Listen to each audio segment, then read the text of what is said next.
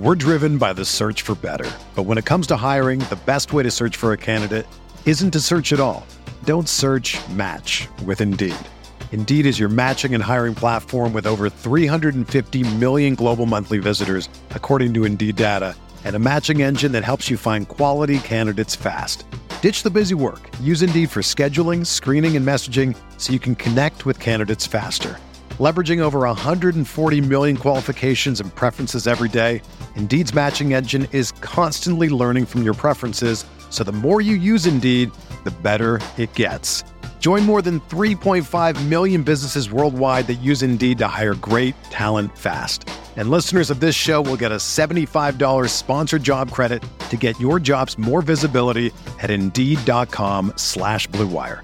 Just go to Indeed.com slash BlueWire right now and support our show by saying that you heard about Indeed on this podcast. That's Indeed.com slash BlueWire. Terms and conditions apply. Need to hire? You need Indeed. This podcast episode is brought to you by Coors Light. These days, everything is go, go, go. It's nonstop hustle all the time. Work, friends, family expect you to be on 24 7. Well, sometimes you just need to reach for a Coors Light because it's made to chill. Coors Light is cold lagered, cold filtered, and cold packaged. It's as crisp and refreshing as the Colorado Rockies. It is literally made to chill. Coors Light is the one I choose when I need to unwind. So when you want to hit reset, reach for the beer that's made to chill. Get Coors Light in the new look delivered straight to your door with Drizly or Instacart. Celebrate responsibly. Coors Brewing Company, Golden, Colorado. Support for this podcast comes from Wild Turkey Kentucky Straight Bourbon Whiskey. Let's tune in to their one on one with Jamal, a real bartender from Old Fourth Ward in Atlanta. I really get into the backstory of whatever I'm pouring, out of respect. There are literally years of experience behind these bottles. Wild Turkey, same recipe since 1942. If you want a true classic, this is what you want to order. Wild Turkey. Wild Turkey Distilling Company, Lawrenceburg, Kentucky. Copyright 2020, Campari American, New York, New York. Never compromise, drink responsibly.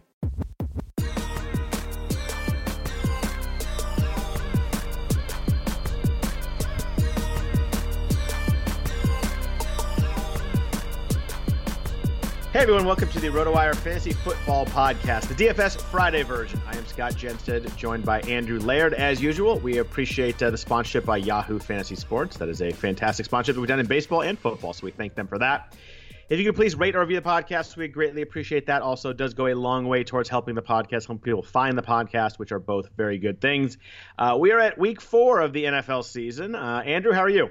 Uh, pretty good, pretty good. It's um, we're starting to get into some bye weeks, so uh, I get to do the uh, ceremonial "No way the Jets can lose on Sunday" tweet that uh, will Week, inevitably uh, week, make my week Sunday. Four, uh, week four bye weeks is like the dumbest thing ever, by the way. It's it's a killer. Like th- there's just so much season left, and uh, if there's a, a positive for the Jets is that it's a a week that Darnold can have mono that doesn't uh, include a game, so that's that's nice, and they can't lose. So uh, all positives here for the Jets. It's fan. funny both of uh, both of the teams we root for are actually off this week, and Mm-hmm. I, I think it's a big disadvantage. I think that hey, getting it now, you know, you're, you, you, Darnold's point's a good point. The Niners are a little banged up too, but I think of NFL season, you're always banged up at some point. But you go 13 straight weeks after this. That's uh, that's tough to have your buy this early. It's, I mean, it's an absolute killer, and obviously, you know, it's a few teams, but um, it just seems so, just so early. Like, who needs a break at this point? I mean, obviously, some teams, I'm sure, would take it, but like, if you took a survey of all the teams and were like, when would you like your bye week? Like, nobody's picking week four. no, and, and probably nobody's picking week 12 either, which is, extends all the way to week 12 this year. I think they just. I think you just kind of bite the bullet and have everybody like seven, eight, nine have a bunch of teams off. I don't know how you do it perfectly, but uh, week four and week twelve seem like pretty big disadvantages. Yeah, it's. Uh, I mean, it, it it allows us to lower our player pool a little bit for Sunday, so I theoretically that could help. But uh, yeah, we'll see. Uh, only that uh, is is topped by the fact that Raiders don't have a home game again until November third. That's wild. Yeah, they have a bye week in there. They have a uh, they have an overseas game, or maybe it's a Mexico game. I forget what it is, but it's uh, maybe, maybe it's London. I forget. They play somewhere outside of Oakland. They have like three road games in there. It's a crazy stretch. The uh, the Oakland A's are in the playoffs, and then you know everybody's like, oh, well, they don't have to worry about uh, the Raiders taking the field. And I was like, how is that possible? And I looked. It's November third. The next time they're home. It seems uh, a, crazy stretch.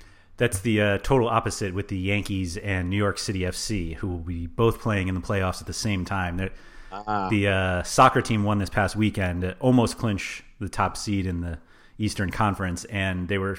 I saw a picture that one of the reporters at the game tweeted out that the team was still on the field celebrating, and the grounds crew had already brought the tractors out to take the sod up from the infield because the Yankees were playing the next day. Oh, that is beautiful. That's uh, that's a good one. I, am surprised the Yankees don't like kick them off to Citi Field or something like that. Uh, the they're just so um, money hungry that they can't afford to not have. Uh, I gotcha. The uh, the soccer team there. It's a horrible, horrible place for soccer.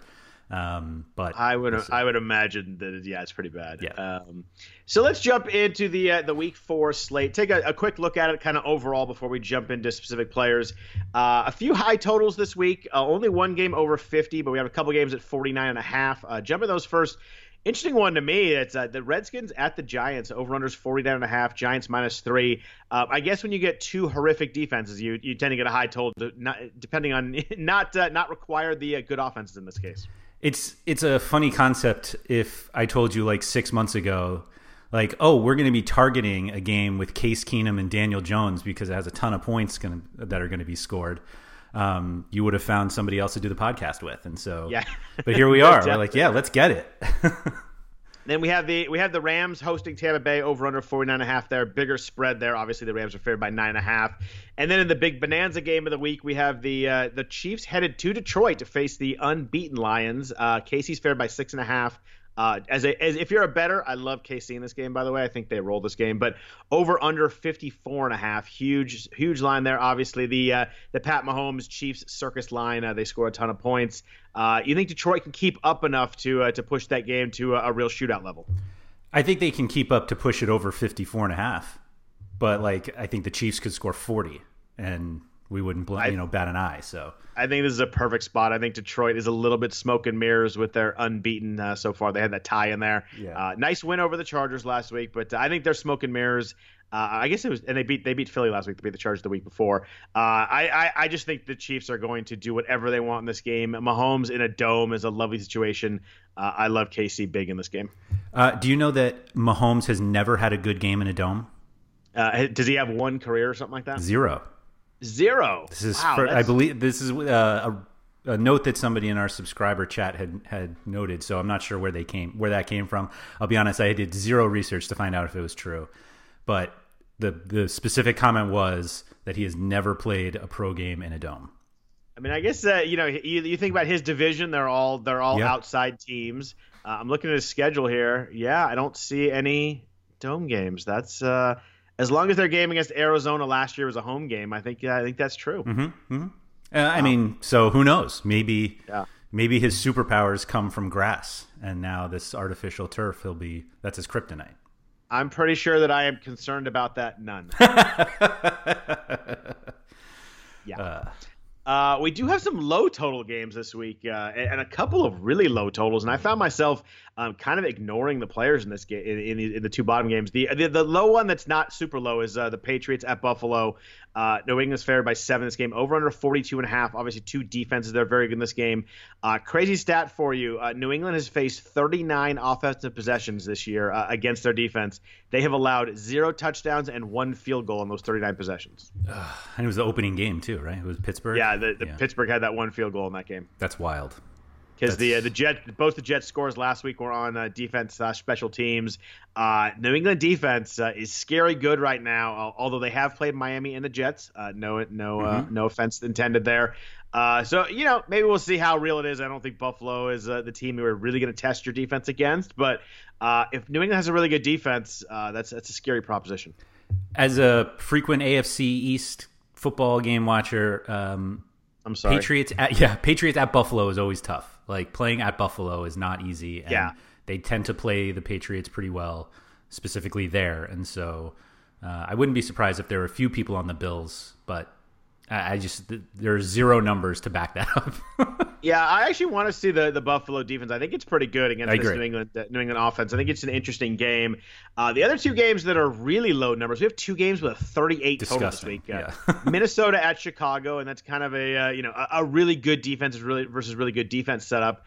Um, you know, in, in Chicago, so it's outdoors. You don't get the uh, the dome of the of the Vikings. Uh, I te- I found myself not playing many guys in this game, or kind of anybody. Uh, you know, Dalvin Cook's obviously the interesting name, but you know, going against the Chicago defense, I found other ways to pay up, and his his price has moved up since his, his really good start to the season.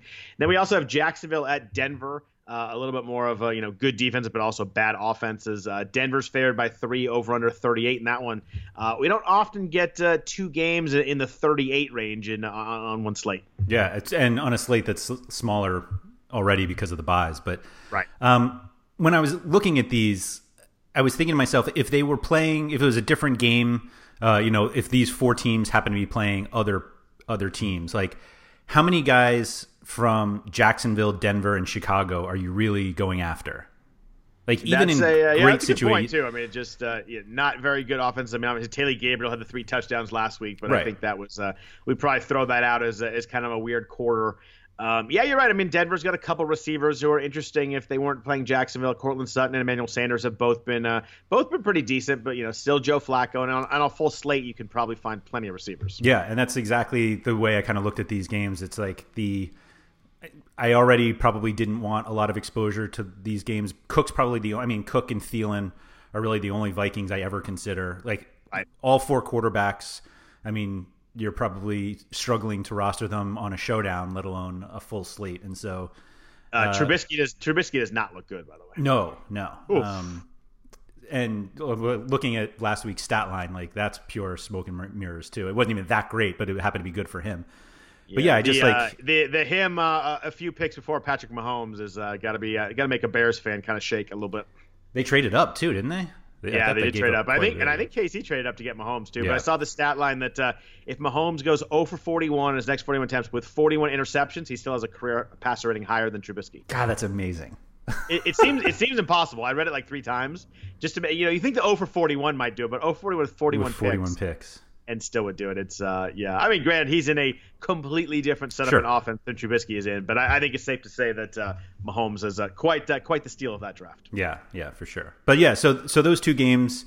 I mean, we've talked about you know what you do, particularly in cash games. Uh, GPP is that pretty much the opposite. That you want to kind of get as expansive as you can in terms of guys are considering. But for cash games, like the key is to whittle down the player pool to really the players that you think might be able to make your lineup in an optimal situation. And thankfully, those four teams tend not to have a lot. Cook was early because he was underpriced, but like th- throwing out those two games, I was more than happy to do that. Yeah, me too. And as we're jumping to the positions, if uh, you know, I may mention a, a, guy or two, but I think I'm pretty right. pretty much steering clear from both those uh, both those matchups. There's there might be one guy that we'll talk about that might make it. I like it. Um, also, that we won't uh, be hitting the prime time games. We had Philly and Green Bay last night, which actually turned into a pretty good game. Mm-hmm. Uh, although the the Packers uh, inside the five offense uh, left uh, something to be desired late. Uh, you know they had the the four plays from the one where they threw the ball four times, it didn't work. With Aaron Jones, you know didn't let him touch the ball, and Davante Adams was out by that point. He he hurt his foot. Um, running the ball four times where your best receiver is not on the field was was very strange, and they threw the interception late also. Uh, but uh, good win by Philly on the road. Uh, they needed one at one and two, so good spot there. Yeah, Pete also, Carroll thought that was a dumb dumb decision. Uh, yeah, the Marshawn Lynch jokes were jokes were definitely sure. flying on oh, yeah. flying on Twitter. Uh, Dallas and New Orleans, a Sunday night game, really fun game there. Um, I think Dallas uh, wins that game. By the way, on the road, I just don't I don't believe in New Orleans yet with the two the the defensive touchdown and the special teams touchdown last week. I think skewed a little bit the fact that I think this offense still. Tr- Str- struggles with Teddy Bridgewater. Yeah. And then uh, Monday night, uh, kind of nice to miss that game since he had Pittsburgh, which uh, which should be pretty gross. Uh, do you think that'll be worse than the Jags Titans game? Uh, I think it'll be better just because there are a few a few more interesting playmakers on each side. Um, but uh, yeah, Mason Rudolph and Andy Dalton not uh, not what we signed up for when they uh, when they scheduled that game. There's a they have a, like a really bad run of Monday night games coming. The, the 49ers Browns game is kind of interesting, but there's there's a bunch of games that uh, you know you look at them on paper four weeks ago and they look pretty good, and now you're like, yeah, that's not gonna be a really good game. Yeah, I think one of the worst kept secrets uh, f- for the NFL is that Monday night games really aren't that fun. Like, yeah, and it's it's it's crazy because you, you look at them, you're like, oh, we're gonna get good matchups, and it's just it's so hard to figure out you know injuries and teams that uh, you don't expect to suck, kind of sucking, um, have really really make it tough to schedule those, those, those so far out. Right. I mean, the, it's it's just become clear that, and because they have the flex option later in the season, but Sunday night is really like the marquee game of the week. Yeah, that, so. the the Sunday night flex is is really nice. Yeah. Uh, yeah. But uh, uh, so let's get into some positions. But first, a note from our sponsor, Yahoo. The NFL season is officially underway, which means Yahoo Daily Fantasy Football has returned. There's a million reasons to enter the free Yahoo Cup on Daily Fantasy, and they're all dollars. That's right, the Yahoo Cup is free to enter, and a perfect lineup will win you $1 million every week of the football season. It's as easy as entering the contest and picking your players. If you're over 18 and a United States citizen, there's no reason why you shouldn't take your shot. Yahoo Daily Fantasy Football has new contests every week with guaranteed cash prizes. Even if you don't score the perfect lineup, you can still walk away from the game with a little bit of cash. Choose Yahoo Daily Fantasy today. Get started now at yahoo.com slash daily fantasy. So I think running backs, uh, we always kind of start with Christian McCaffrey. Ezekiel Elliott is not on the slate this week. Saquon Barkley is hurt. Um, so he's definitely um, separated himself a little bit pricing wise. He's um, the most expensive running back on DraftKings by 500, on FanDuel by 700. Uh, how much do you like or not like Christian McCaffrey coming off the big game against Arizona last week? I think uh, you can never like say it's bad. Um, just how much they use him. I mean, obviously he doesn't have great games all the time. Week two was pretty disappointing, but right. I, I, any situation that he's on a slate, in particular, like you said, like there's no Zeke, there's no Saquon Barkley, uh, and so the the upper tier running backs on this slate, um, and it depends how far you take that tier, but there really aren't that many good ones, and we happen to have a few cheaper guys that, um, for cash games, I think a lot of people will go that way, which greatly alters the rest of your lineup. But right. it seems like uh, McCaffrey and Austin Ekeler are the two top ones. Um, like Todd Gurley has a great matchup, but like the way that they've been using him, I just don't see how you can make that move. And at that point, below Gurley, um, you have a, a, bunch of these like middle tier guys that I there are some that are perfectly fine, um, but you kind of have to say, would I am I going to get the same production from a guy who's around the 5000 range as I am 6500 to 7000 and if so then why what is the reason to pay for the 6500 guy other than if everybody goes to the 5000 then you have kind of an ownership leverage move there yeah, I think I, I, agree there. I mean, it's funny. There, there was the top four, you know, running backs in season-long drafts all offseason was McCaffrey. You mentioned Zeke and Barkley, and obviously Alvin Kamara's off the slate also. Right. So McCaffrey definitely sticks out. Um, you know, it, it's interesting. You look at his first game, only four targets with Kyle Allen. He didn't have the big game, but because he had a he had a 77 yard, whatever long it was, uh, touchdown run that uh, late in the game that kind of broke his game wide open. Yeah. It was looking like it was going to kind of be a, a, a, disappointing game again for C-Mac, but um, you know, as good as he is, he can always have that one break but only four targets is a little bit concerning. Um, the way that they, they ran offense. Kyle Allen played really well, but they just didn't they didn't dump down to McCaffrey as much as they usually do. Yep. Uh, should be a, should be a pretty good game flow in this one. They uh, you know playing at Houston, they should have to score to stay in this game. You got to figure that the, the Texans with Deshaun Watson are going to score some points. Um, they did play Austin Ekeler well last week against the run, but he had seven catches, so maybe uh, maybe maybe the Panthers will see that and use McCaffrey more of the backfield. But uh, if you're paying up, I have no problem going with McCaffrey this week. I don't think he's an obvious like you know slot him in right away kind of guy. But uh, if you're going up, he's he's clearly the best guy to me. Yeah, I mean, just I think you can make a case for Ekeler. Um, but you kind of have the same situation as what we had with uh, Zeke last week. Although, um, well, yeah, it's the exact same situation. The spread's a little tighter. It's actually now down to 15 from 16 and a half. Um, yes, play the Chargers playing at the at the Dolphins. At the Dolphins, that's right. And so uh, Melvin Gordon is is back with the team. He's not going to be playing in this game, so we're kind of on borrowed time now with Ekeler. Uh, so Like is do you see this as a situation where they're like well we better get as much out of him as we can? Or is it does do they go up and then Justin Jackson gets a bunch of run? Like uh, the, the the running back situations against the Dolphins are, is just it's tough because when you look at the stats um, they've given up the second most or they were get, had given up the most fantasy points to running backs uh, through three weeks. And but the problem is it's not a single guy each week. It's like they get killed and so yeah. it's like three guys with 80 yards and a touchdown, and cumulatively that that you know makes their stats look bad. But that doesn't necessarily mean that you can rely on a single running back against them. So that's kind of the at least the hesitation with Ekeler.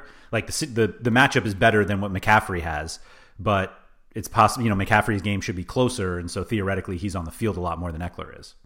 Yeah, and I think Ekeler's the kind of guy where they're not going to feed him 20 times in the second half to, you know, melt the game. Even if they're up, like, you know, say they're only up 13 or something like that. I still don't think they use him to really run out clock. Uh, he only had nine carries last week. He did have seven targets. You know, crazy. He has 20 targets here. He has 19 catches. So yeah. I think it's pretty clear that uh, A has good hands and B they use him in spots where, you know, easy passes out of the backfield. Um, I just think he's fully priced right now. I think, yeah. he, you know, he's 8,100 on FanDuel, 8,000 on DraftKings.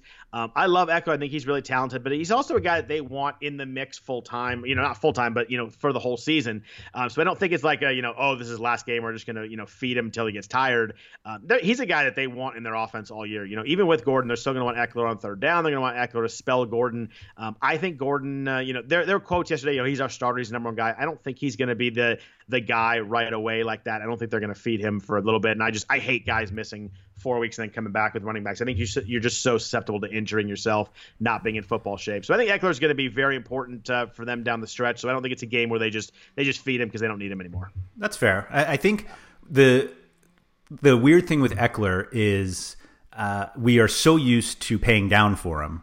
And so we feel like we're getting ripped off when we have to pay up. But like, yep. if if he was never an issue, like if he was never what he was, Melvin Gordon played the whole time. Like we would pay what Ekeler, like we'd pay eight thousand for Melvin Gordon. He's seventy seven hundred for uh, you know to show this week. But like if or uh, on the other side, like if Ekeler, if if Gordon was never there and Ekeler was appropriately priced this whole time, right? Then he would be Gordon's price this whole time, and I think we would have paid that anyway.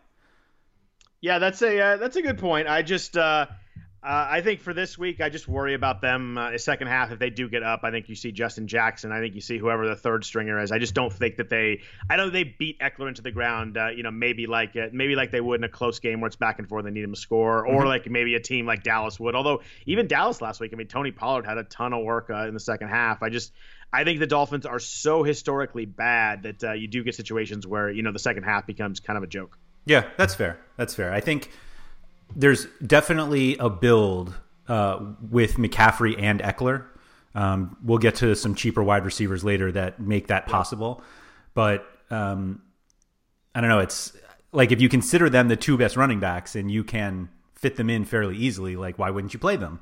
But at the same time, like they both have significant questions. Like every running back on this slate has question marks. Um, yeah, except maybe one. So I'm going to jump down to what I think is my favorite one. Uh, okay. Uh, 6,100 on DraftKings, 7,300 on FanDuel. Uh, Marlon Mack at home yeah. against the Raiders. Uh, got a uh, got some good work last week where he was a little bit questionable coming into the game. Uh, so we're a week removed from the injury at least, which is which is a nice thing. he had 16 carries for 74 yards and a touchdown against the Falcons. Um, I just think the Raiders are not good. I think the Raiders on the road again this week. I mean, Dalvin Cook had 16 for 110 last week, and Alexander Mattison had 1258. Both of them scored last week. I think the Raiders are uh, not good. I think they're on the road again. The Raiders historically are really bad on the the East Coast morning games. Um, I think this is a game where Indy uh, runs the ball a ton, controls the game. You know, Indy's not going to blow you out. Um, with Jacoby Brissett, kind of you know more of a game manager, kind of a just win the game kind of guy than someone that's going to beat you 35 to three. Uh, I think we get uh, a little bit of closer game this week with with a, but with a lead, we think leads into uh, Mack really getting a lot of work this week.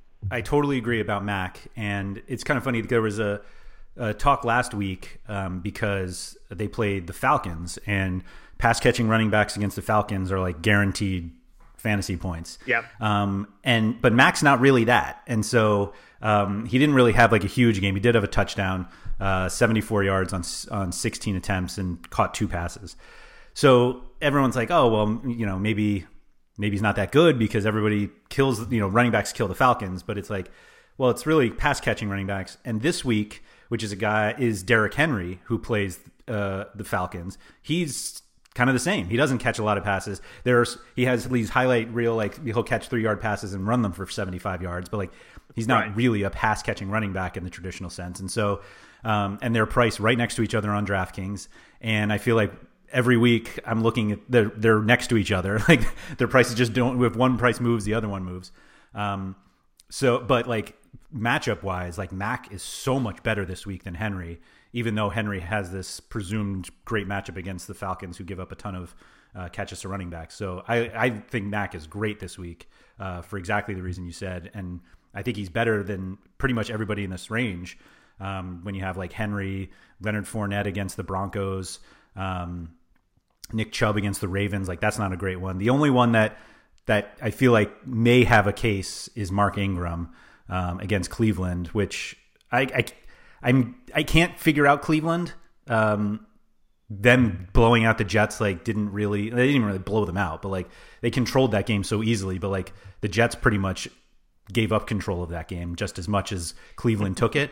And so like I can't get a read if Baltimore's offense is good enough where Ingram should continue to crush. Like Ingram doesn't even have that many touches. Like that's the crazy thing. We said that last week when we were um, you know, he's getting like 14 15 carries and he only had 16 carries last week but like 103 three touchdowns. Yep. And it's like i guess he doesn't need 20 to to be effective. Yeah i mean i saw a stat where 96% of his carries are for positive yards which leads the league um, I just it's I mean we've talked about it, but it is such a gigantic edge when you have a quarterback that is that dangerous running the ball like Lamar Jackson. You just have to you have to put guys on Lamar Jackson. It, Yeah. it just takes a guy out of the box. It takes a guy every time that uh, Lamar you know hands it off and rolls the other way. Someone has to go with him in case he keeps the ball. It just when you when you take one defender out of the box and you know you can block everybody, it just makes a huge difference. yeah yeah and And Mark Ingram's a pretty good running back that's going to take advantage of that. exactly exactly. I think we we people kind of forget that he's he's very good as well. It's not just like because he has these huge lanes from from jackson. But do you put him in the same category as mac for this week? Um, I prefer Mack this week. I just think I think the upside is is more with Mack. I think the the, the matchup is, is really good. I think that Baltimore should control the ball pretty well against Cleveland, but um, you know I, I think that game really depends on if Cleveland uh, can score can score. If they can Yeah. score and turn it into a little bit of shootout, I think that's kind of got some sneaky shootout potential. But the Cleveland offense hasn't looked good. They can't block anybody, which is the problem. I mean, Baker's literally dropping back and running for his life almost in every play. You saw that last week when they, you know, against the for, against the Rams, and they couldn't, they just couldn't get him any time that fourth quarter. They were right in that game. They probably shouldn't have been there. They're right in that game, and I don't know if you can't block anybody against Baltimore. I just worry a little bit that they uh, they can't keep up. Yeah, I think that's a great observation. So then they can't keep up, and then Ingram maybe gets 18 carries. Yeah, I mean that's the thing. I, I think Ingram's slotted into what he is. You need you need you're gonna need the touchdowns every week. You know, weeks where he doesn't score, he's not gonna be a great play. But um, you know, he- he's clearly the red zone guy. When they get inside the ten, they they make sure he's in the game, and um, they seem to be handing the ball off to him. I mean, it's got to be appealing to, for Lamar to keep it, but I think you probably try and keep the hits on off him in the goal line, and it makes sense for Ingram to deliver those hits more than than Lamar Jackson would take them. Love it. Uh, and just a last point on Marlon Mack, you know, especially interesting to me on DraftKings. He is like if you just compare him to Austin Ekeler, he's 800 less than Ekeler on FanDuel. He is 1900 Yeah. less than Ekeler on DraftKings. I think that Ekeler got priced up on DraftKings just because there's you know there's that there's that little void right now without those top uh, you know those top running backs you mentioned that are either off the slate or injured. Um, you know they moved Ekeler up, but Mack kind of stayed where he was. 6100 for Mack seems like a really good price and kind of a good spot to start my lineup this week. Totally agree. Like he hasn't had an explosive game yet, um, but home against the Raiders feels like that should be the opportunity. I guess it, week one he was very good. I forgot about that game. We uh, all we the way ta- back to week one. Yeah, all the way back to week one. it seems like a long time ago, Yeah. doesn't it? We talked about Cleveland, Baltimore. I want to ask you what you think about uh, Nick Chubb this week. I think he's a uh, a very low percentages guy this week. I don't think he's going to be w- widely owned or played against the against the Ravens defense. Um, but a guy that you know was a huge hype guy in in the offseason and drafts. He moved up to like the end of the first round. Uh, LeSean McCoy and Darrel Williams were 17 for 116 on the Ravens defense last week, so really good, really efficient. But you know that's playing with Patrick Mahomes throwing the ball over the yard, so you have to you have to shift your defense to that. So I don't know how much weight I put into that. Uh, Chubb was 23 for 96 last week, not good yards per carry, but you love to see the volume. You love to see Cleveland kind of relying on him more, although they probably should have late in the game when they threw the ball uh, in the red zone. I feel like Chubb really hasn't broken out yet. I feel like he, you know, it's one of those guys that you know maybe people are gonna just kind of slide by him this week as they scroll the running backs. Um, how do you feel about Chubb this week? Kind of as a uh, a sneaky lower percent play than usual. Uh, I'll probably scroll right by him. So I think Yeah, you're right I think on that. that's going to be the case. Yeah, I think, um, I think there's there's just too many hurdles for me to go to justify him over like Ingram in the same game, um, or Mack. Um, the other guy at uh, Chubb was not the one I thought you were going to bring up. I thought you were going to bring up Chris Carson. That's um, uh, that's bold, bolded and next on my list. Uh, okay, so I mean, I think I think you you're right about Chubb. I think people will scroll by him. I think uh, obviously we see the volume is there. He had four catches last week to seven targets, so it's not like they're taking him off when they have to throw to get back in games. And so uh, it certainly makes sense. I'm just kind of in a position where I feel like we have enough good uh, matchups where playing like at Baltimore doesn't need to be one that I necessarily need exposure to. Yeah, I think he's an interesting GPP guy because I just I love getting super super talented guys at lower percentage than usual based on the last few weeks. I think I'll slide him into a lineup or two, and um, you know I think it's a risky play. I think there's a chance that they get behind and you know they throw the ball a ton, and and the Baltimore defense kind of shuts them down pretty good. But I think there's uh, some situations there where Chubb breaks a couple. He's obviously super explosive. Um, in a GPP lineup, uh, I, I, like trying to uh, trying to slide him in a couple. Yeah, I mean that game has players in it that we wouldn't be surprised end up in a shootout.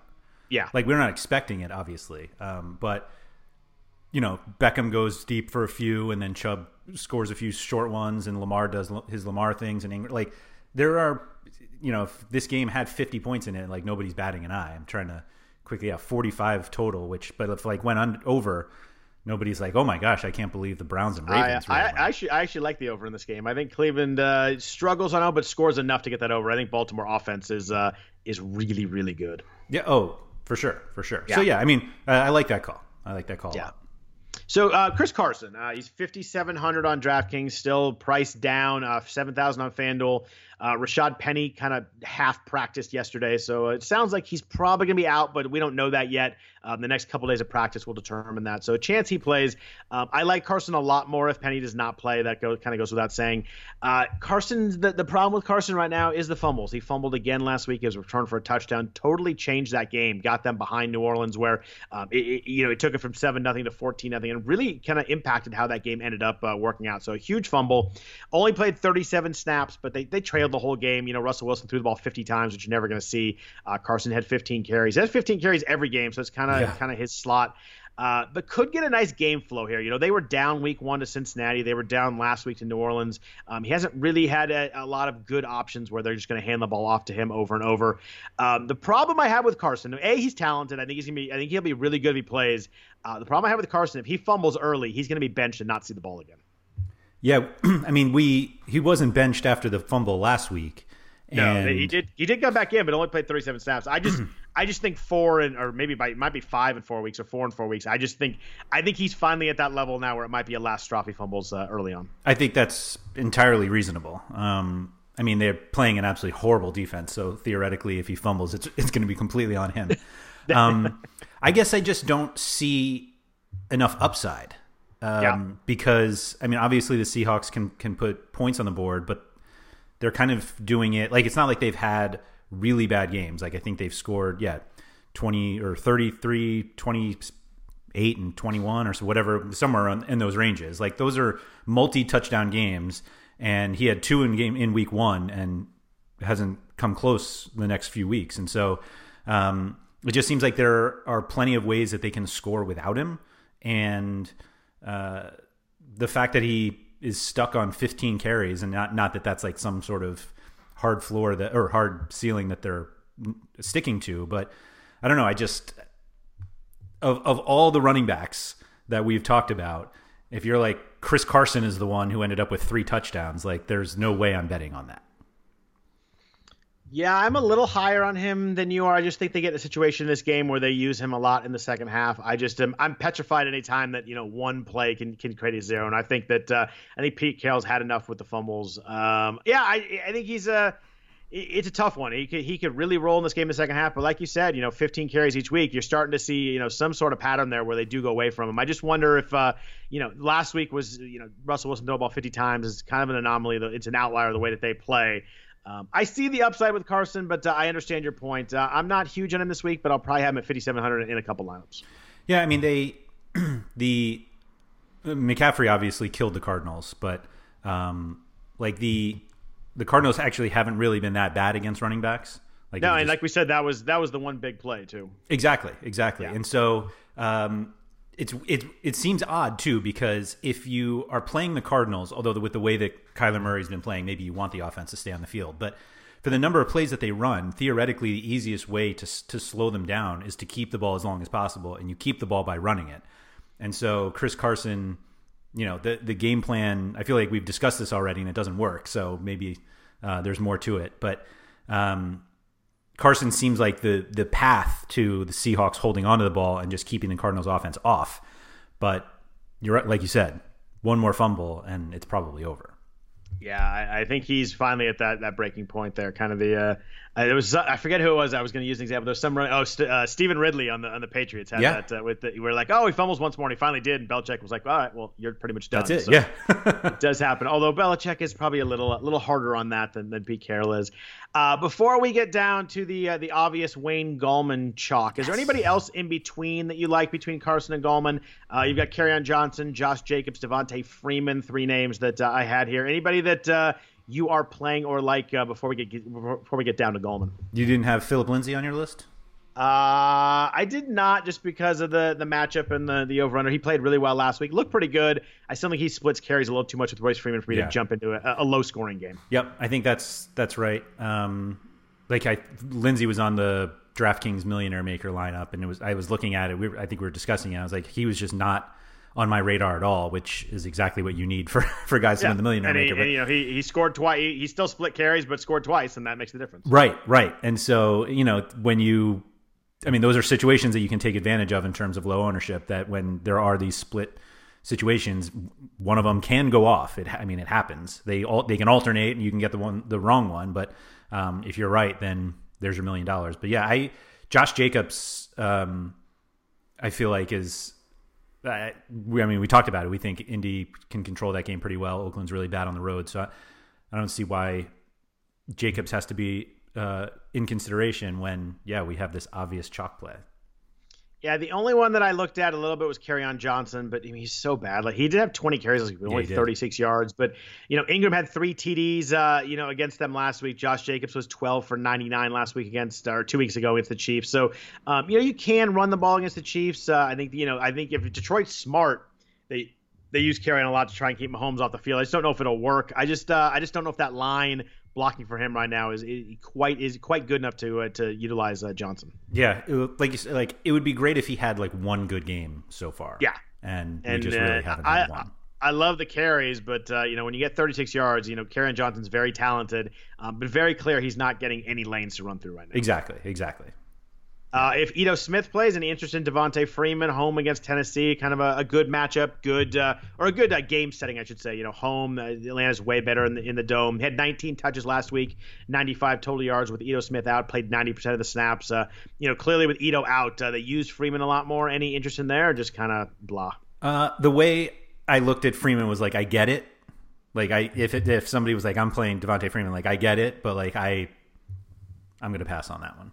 Yeah, I like the Atlanta offense this week, but I probably uh, probably go elsewhere also. So let's talk about Gallman. Uh, he was obviously the the talk of the uh, you know football free agency fab this week in, in season long leagues uh, with Saquon Barkley getting hurt and not many places uh, Gallman was owned.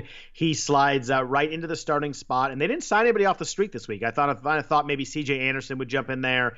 Um, you know, so it looks like Gallman has the job. You know, I don't know how much they'll use him as a bell cow, but clearly the number one guy. He was five carries for 13 yards only on 41 snaps last week. Only had one target. Tampa has been pretty tough on running backs. That's who they played last week. Has been pretty tough on running backs so far this year.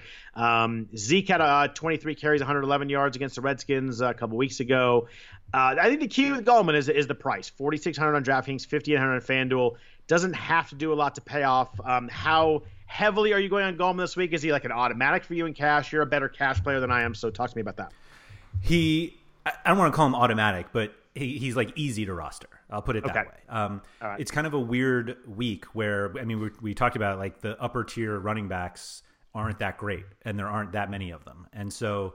Uh, when you're already starting to pay down, like, and when you're like, oh, I'm going to play Marlon Mack, um, now I'm saving, you know, 2,500 from the top tier guys, and Gallman allows you even more to, to spend up at other spots. But I mean, it's it's very the, the Gallman argument, and I'm I can't believe you didn't bring up Paul Perkins. The fact that this should have been an entire Paul Perkins conversation, but it's not. I was, uh, I was, I was uh, being nice and letting you do it. Oh, man, I, I, I, would have taken so much credit for bringing him up eight weeks ago. um, No knowing this was going to happen, but I guess not. But anyway, like 4,600 for starting running back who we expect to get most of the touches because they tend not to spread it around. Obviously, a lot of that is because it's Saquon Barkley, but like you said, they didn't sign anyone else. And so I think there's this there's a very obvious reason to use him, and uh, the 4600 on DraftKings is just makes it easier. Um, you know, Daniel Jones has been awesome in every single start that he's ever had for the Giants, um, and Small, small sample alert. slightly small sample size. Um, but uh, I I can't figure out if he's like. I mean, we know he's not like a running quarterback. He's a quarterback who can run, and so I don't want to be like, oh, Gallman's in the same situation as Mark Ingram is with Lamar. Um, even though uh, Jones had those two rushing touchdowns last week, but I think I think the two rushing touchdowns over overshadows the fact he only had 28 yards. Yes. I, I think that that was. I think he's so much more mobile than Eli that it like jumps out of out to us. that's a good observation. yeah, I don't think that he. I mean, I think that he's mobile, but I don't think he's going to running quarterback. perfect. Yes, yeah. So he's mobile. He's not Yeah. a running quarterback, right? Which is what which is different than they've had anything for 15 years. For exactly, exactly. And so, but I think um, if you are making the argument against Gallman, the argument is basically that he is not that good.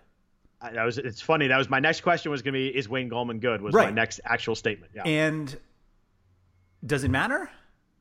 And that was that was my follow up. I mean, he, last year he was he was 51 carries for 176 yards and one touchdown. But obviously, you know that's behind Barkley. He's getting you know weird spots and all that. And but I just uh, I don't think he's very good. I don't think he's a dynamic running back Mm-hmm. at all. But my question for you, especially in cash games, is does that matter if he gets 18 carries? Exactly. I think he's going to be owned. Like, it's not going to be the No, he's situation. definitely gonna be owned. Yeah. So, like, if he has a huge game and you don't have him, you're toast. Mostly because the cheaper wide receiver or tight end or quarterback that you needed to use because you didn't pay down for Gallman needs to outdo the whoever you know Julio Jones that I get now because I have Gallman. So it's it you know we talked about this in one of our um, preseason podcasts. Like paying down um, in one spot is not just about that guy. It's about who you what you do with the with the money elsewhere. And so people who are playing like I wouldn't be surprised if you saw a lot of people with Gallman and I'll use Julio Jones as the example or DeAndre Hopkins or Keenan Allen or two of those guys because Yep. if you play Gallman and Mack, you can p- pay up at wide receiver. Um, and even in cash games, like cash games, you tend to see people pay up for running backs, which is why like McCaffrey is always owned. But like we said, like their McCaffrey doesn't have like an ideal matchup this week. Ekeler might not be a, a bell cow if they get up ahead and they get up ahead without him. And so you have a, a, a path to paying up in wide receivers because of Wayne Gallman. Uh, and so if you're saying like, would I rather play Marlon Mack and Emmanuel Sanders or Wayne Gallman and DeAndre Hopkins? Like all of a sudden, it's like, oh, that's that's actually not as crazy to play Gallman. Um, and throwing in the fact that in cash games, if there is a cheaper guy that goes off and you don't have him, then you tend to be dead. Uh, the- How uh, how many points does Gallman have to score for you to be happy with it at 4600? Like 16, 15, somewhere in oh, there. I was going to say like twelve. Oh, so Um, not even okay. Yeah, I don't even so think it's that so high. you're three three times and you're pretty happy with that at, at that cheap price. Yeah, I mean, particularly because when you go in, I mean, if obviously any running back can have a any player can have a huge game, um, Right. but Gallman is going to be owned. We know that, uh, and we know that McCaffrey is going to be owned because um, he he's he's always owned, and he's probably the only like true elite running back on this slate. If you want to put Ekeler in there, that's fine. But like, um, so yeah, if you get 12 from Gallman and 40 from McCaffrey, like 52 for the two of them is pretty good. And so you'll take that. So you just have to think of like who are the guys that are allowing people to pay up for because of Gallman. And you, that's what you have to take into account when you make the decision that you don't want to play him. Um, but Chris Thompson is only 100 bucks less and playing a horrible Giants defense Yep. and on DraftKings at least with a full full PPR, he could outscore Gallman easily. Yeah, I mean Thompson's been in double digits all Yeah. three weeks on DraftKings. He has he had 14.8 DraftKings points in two of the three weeks. Uh, he's just tough because you need you need the game flow to be right. The Giants defense is bad. You know he tends to be a little like last week. He racked up all his points in the fourth quarter because they were down to the Bears. It was funny the. Uh, the, the showdown, the, the Monday night showdown last week, there was one guy that had a unique lineup that was winning three hundred fifty thousand dollars up until the last drive, and then Chris Thompson had two catches for a bunch of yards, and he got passed. He went from three hundred fifty thousand to six hundred dollars. That's actually higher than I was expecting. I guess he was a But- solo, so that's why. I That's I. I just pray with everything I have that he's like me and didn't look at uh, results in the fourth quarter Right, until right. the end. Yeah, that's Is to know that you are ahead with the, with one drive left, and whereas you know if they just uh, you know kind of run it three times and the game's over, you, you win, or if they go Chris Thompson uh, little dump offs and you lose, that's uh, that's hard to take. That the joys of the joys of the showdown experience. Right, right. Um, I think Gallman is a is the perfect GPP fade. Um, That's, I was gonna I was gonna ask you like a cash game seems pretty uh, pretty easy to play like you said, but I, I wonder in a GPP, uh, you know, if we think that you know 12's good, that's not that's not going to work in a GPP. It's not what you want. Um, you know, I don't know if the chance he- he's probably got to score twice to be like gigantic, right? right. Yeah. Which I- which could happen. Oh, sure. Um, yeah, I mean, the there we're expecting points in this game, right? For, what was it, forty nine? We said the the total was, and so, um, the yeah, I think that ultimately, like, we're looking for safe points in cash games, and the starting running back against the Redskins at forty six hundred feels safe, but. Um, to win GPPs, you need much more than that. And if you have a guy that everybody's going to whose ceiling probably isn't that high, then like why why are you taking that in GPPs? Yeah, I mean, I guess the answer is because you can then go, you know, two or three big receivers and kind of rack up. There's there's certainly ways to build around that, but uh, definitely more interesting as me as a cash play than a GPP play. Yeah, I mean, the the difference between Gallman and Devonta Freeman isn't that high, and like Freeman could could easily outscore Gall could triple Gallman for you know like the Yeah. the situation is there, and so we it's not like Gallman is thirty two hundred, and like Right. there's just nobody in the range that you could that you could uh, replace him with, and so. I mean, even Tarik Cohen can ha- can have huge games, and the matchup against Minnesota, we were talking about. You know, it's one that we're probably avoiding, but um, like there are guys in these range in this range who uh, can have big games, and so uh, that makes it a little easier to fade Gallman in GPPs. Gonna move towards uh, quarterback and receivers. Or anybody else uh, running back wise you want to hit at before I did that? Um, n- no one that no, we don't need to. Okay. Uh, before we get into the uh, the pass catchers and the pass throwers, a note from our sponsor, Fantasy Draft. Fantasy Draft is the only rake-free daily fantasy site in the business. It brings the heat again with a $750,000 guaranteed rake-free contest. The Hooters main event with its $100,000 first place payout.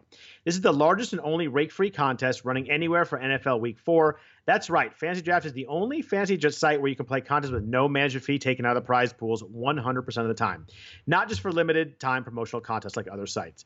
As other fantasy sites continue to raise rake, prize pools are being squeezed, making it harder for players like you to win. Whether whether you call it rake, commission, or management fee, the days of paying 10, 12, or even 16% entry fees to fancy companies are over. No longer will you lose 30% of your bankroll to the house. Sign up at fantasydraft.com today with promo code ROTOWIRE, and you'll get a free seven day trial on your first $1,000 of rake free entry fees. That's fantasydraft.com, promo code ROTOWIRE. Don't miss your shot at millions of dollars in rake free contests this season. Start playing on Fantasy Draft today. Your bankroll is going to love it. So as we do with quarterbacks, Andrew, we start at the top. Um, I still think Patrick Mahomes is not priced up enough where uh, you know people will go away from. He's seventy five hundred on DraftKings. He is priced up on FanDuel at nine two hundred. Um, I kind of equate it to Russell Westbrook in basketball a couple years ago. Like everybody played him every day until DraftKings and FanDuel finally. You know, it was the triple double MVP season. Finally put him so so high that you're like, oh my gosh, this kills the rest of my lineup. So you kind of had to think about it. Um, I don't think Mahomes is priced up there yet. I still think at 7,500, he's very, very workable in lineups. Yeah, I, I wrote in my article that the we've gotten to the point with Mahomes, and we probably have already been at this point, but now I mean I'm recognizing it. Um, that there's never a thought when you look at Mahomes about whether he has a good matchup. Like you don't think about the game at all. Yeah. um, it doesn't matter. Like I hate like this matchup proof, but like there is always a clear path to Mahomes having a monster game, and he seems to always have them. And the the the only consideration you have with him is price, and that's not the case with really anybody else. Like I guess we talk about it with Gallman just now that like the price is what gets you to to take Gallman. But like with Mahomes or with Gallman, like you're like, well, who knows if the the matchup is really that great and the Giants, but like Kansas City's going to put up points. Um, we both agree that Detroit is overrated for uh, being like six and a half at home. Seems like a big spread, but like the Chiefs are significantly better. And on DraftKings, uh, 7,500 is is like comically low for yeah. the scores that we've seen from Mahomes. And so um, I think there are really cheap guys to play, like to consider at least a quarterback. Um, but and and the middle range is kind of I think people are going to ignore it because Mahomes is kind of close enough where if you just take one of your running backs and make it Wayne Gallman, you're like, oh, now I have Mahomes. And I know I'm getting 28, 30 points from Mahomes, and I don't have to worry about it. And so um, it kind of takes, I think the guys right below him are going to be significantly lower owned. Like, I, I, I I don't see that many people going after Lamar Jackson this week when you can pay 600 more on um, on DraftKings and I guess it's 900 on FanDuel, although that's pretty comparable um, to get Mahomes, who's has a, a, better matchup. And I think Brady's going to be underowned. I think Deshaun Watson will be underowned.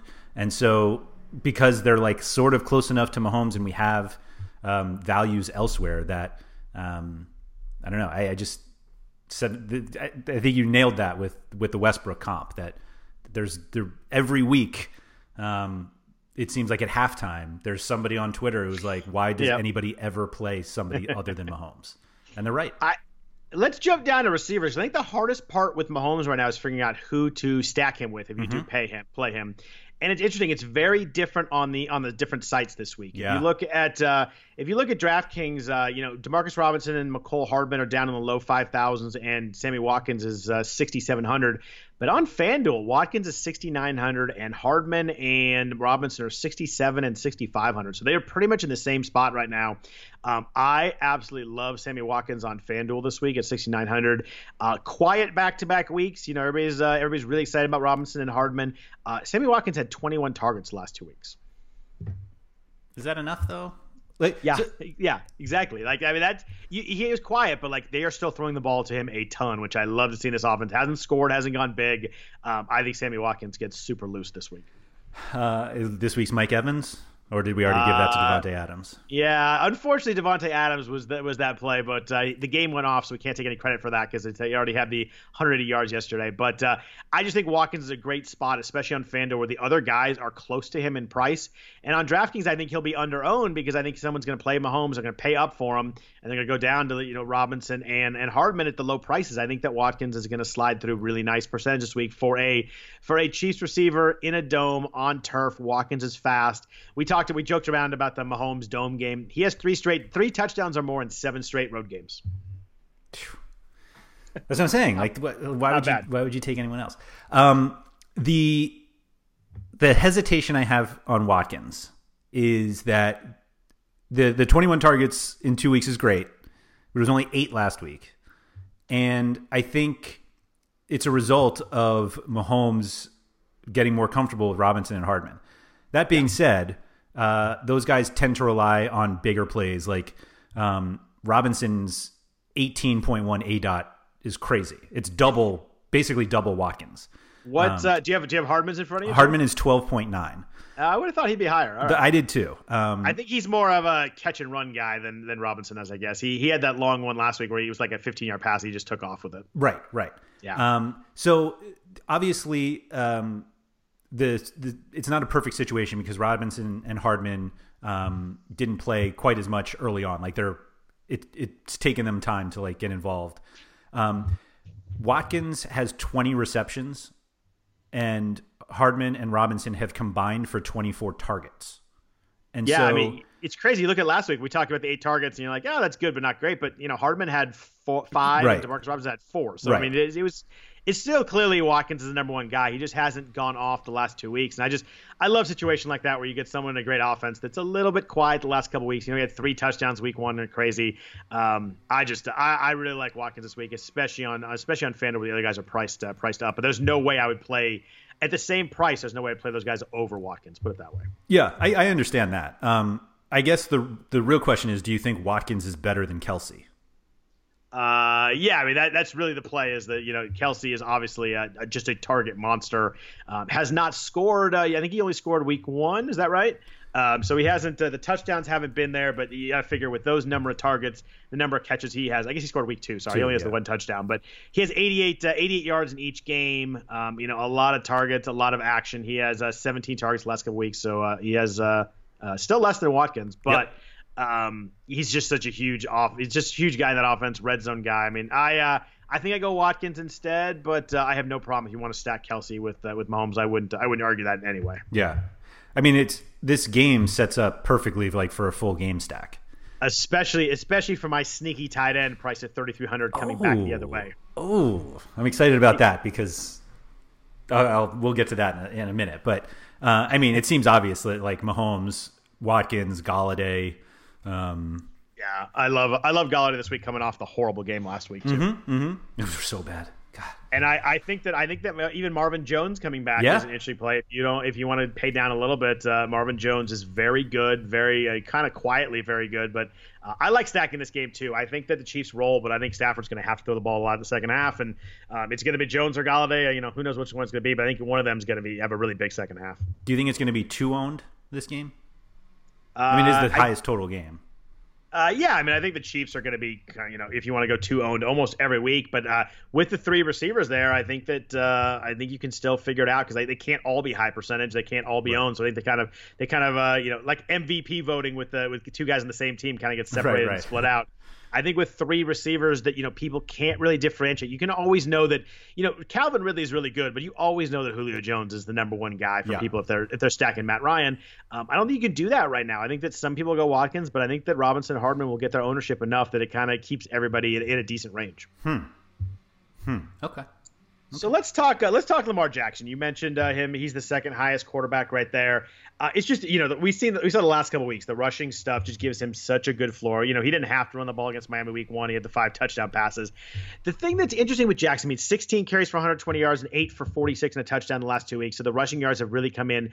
It's crazy to me. I watch their games. I watch them a bunch. How many deep balls they are jacking up. So you know I, I think that the rushing yards give him a floor right now, but all the deep balls are throwing really jack up his ceiling. You know Marquise Brown has changed this offense. Um, I think we've gone away from Lamar Jackson as a great floor guy to now a great floor and a, and a high upside guy too, kind of built into both of that. Yeah, for sure. Um, we can't ignore he threw, the he threw, he threw 80 passes the last two weeks. Come on. right, right, and he completed forty six of them though. No doubt, but Like- uh, you know that's that's not good on the in the real NFL and watching film. But I'm not really sure that I care about that uh, it, yeah. fantasy wise if he's going to jack it up. Yeah, yeah. Vol- I mean, volume over efficiency all day, and so Yeah, sure. Um, thank you. Hey, well, we'll call that for Wayne Gallman this week too. Um, yeah, I think, like I said, like I think because he's close enough to Mahomes, um, I don't think Jackson will be that owned this week. I think this is another game that could be stacked really easily, um, just because Cleveland has playmakers on uh, that can should be able to keep up as long as um, Baker Mayfield has enough time to to throw. But um, yeah, I, I I get it. I get it. I just like for somebody who tends to look more for optimal, like I just don't see how you can justify Jackson over Mahomes. And maybe it's because I feel like every Ravens Browns game is just like a disgusting, grinded out AFC North or whatever. I just are. think you have to toss. I think these teams are not anywhere what they They're not there anymore? like Okay, that's yeah, fair. I just think that the path for me on Jackson is that Cleveland scores 24 points. right. I think if Cleveland scores 24 and Lamar's got to go back and forth with them, I think the ceiling is really high this week on Jackson. But my concern is that Cleveland scores 13 and that ceiling gets dropped down pretty good. Yeah, yeah, yeah. Um, I mean, uh, Jared Goff had two touchdowns on him last week. With for for Jared Goff in the last you know ten games is is a is a bounty right good, now. yeah. uh, Mariota had uh, three touchdowns on them week one. So you know it's uh, and he's he's uh, you know as we know not good. Um, I just think for me, if it turns into a shootout, I think is where you get Lamar Jackson over Mahomes, and you know maybe Kansas City blows that game out. Um, you know they're on the road, so maybe. But uh, I just think uh, I think Jackson has a little more ceiling maybe than uh, than you're giving him credit for. Uh, it's hard to argue anybody over Patrick Mahomes, but uh, I think that that's the path. Is if Cleveland uh, scores enough points to make make this a shootout. Okay, that's fair. That's fair. Um, and it, it, while we're talking about Jackson, it's interesting. Marquise Brown's an interesting case right now. You know, we always talk about uh, you know DraftKings and FanDuel prices, and DraftKings is always lower just to the way the salary cap is built. Yeah. Uh, Marquise Brown is actually more expensive on DraftKings than FanDuel. He's fifty eight hundred on DraftKings. They really have priced him up finally. He's only fifty seven hundred on FanDuel. Huh. I love Brown. I love Brown this week on FanDuel. I think he's uh, mistakenly priced. He's way too low on FanDuel. He, yeah, I totally agree. Uh, twenty two targets over the last two games. Yeah, it's um, funny. We talked week one about you know he didn't play that many snaps, not that many targets. He just scored a quick. But the last two weeks, I mean, they're clearly using him extensively. Yeah, and uh, unfortunately, he he went two for nine last week. Um, yeah. so uh, we'll see about that. But yeah, I think um, I think the because the volume is there, like you have to go you have to go that way. He uh, he makes like an obvious stack with um with Jackson, and so um, yeah, that's an interesting call. I like that too.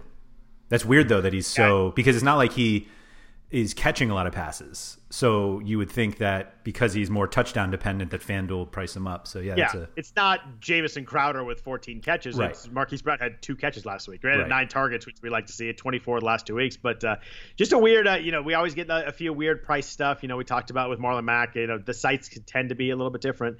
Um, so outside of Mahomes and Jackson, we've got, got this middle tier. You got Deshaun Watson, Russell Wilson, Phil Rivers, Jared Goff, Kyler Murray, kind of all in the the 6,000, 6,400 range. Is there anybody that uh, sticks out to you as someone you want to pay down? I have a guy just right under 6,000, and Matt Ryan, I really like this week.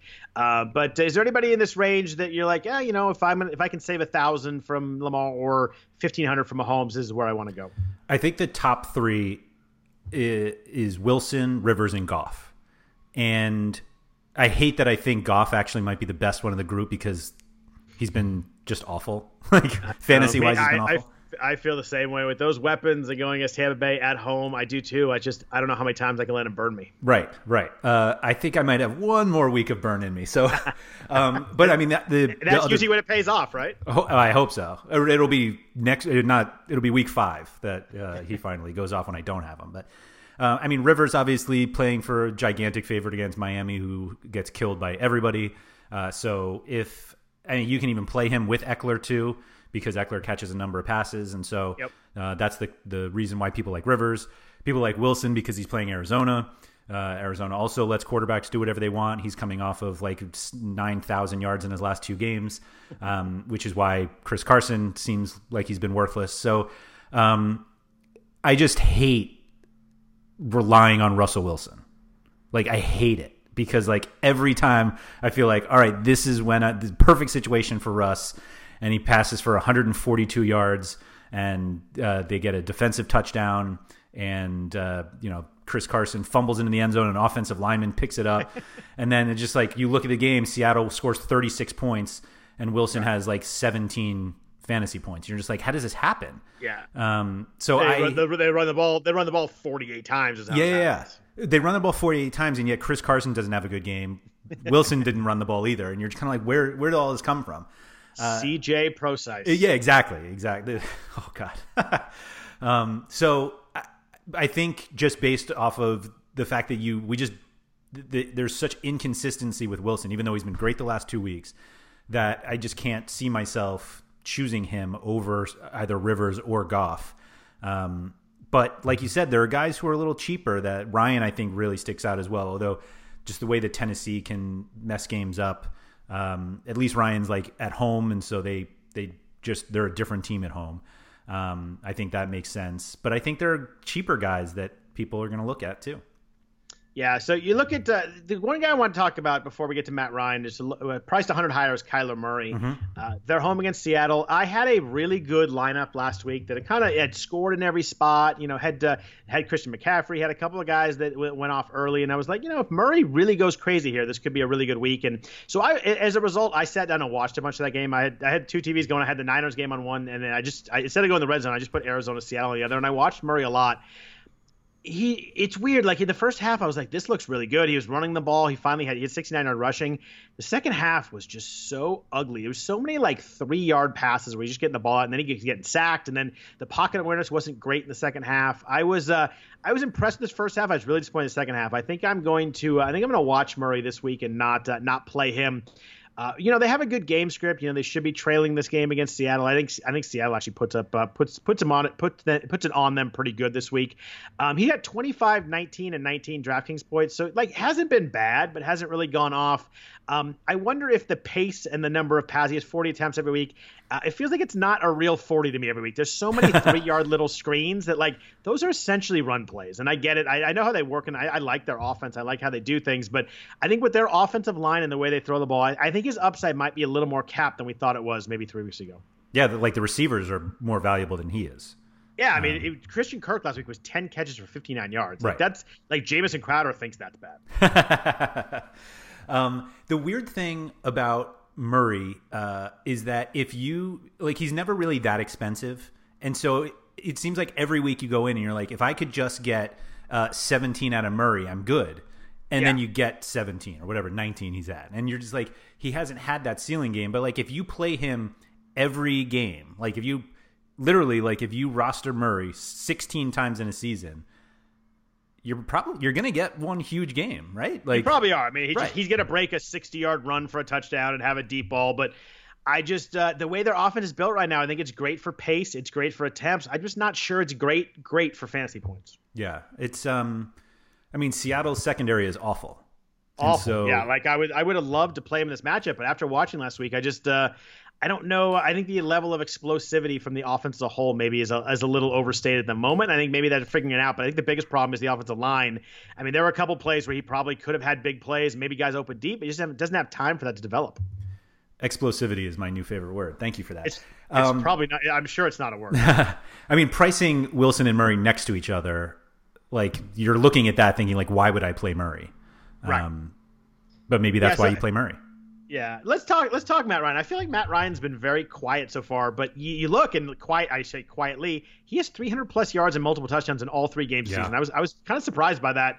I didn't really know Atlanta was going off quite that much. You know, obviously I follow this really closely. I was surprised to see he's been that good so far. Yeah, it's um like the good games you he has. You're just like, well, yeah, of course. Like he has Julio yeah. Jones and Calvin Ridley. Like, of course he's going to have a good game. But like, um, yeah, like last week, 304 and three touchdowns against uh, the Colts. And I mean, completing 29 of 34 passes is kind of crazy.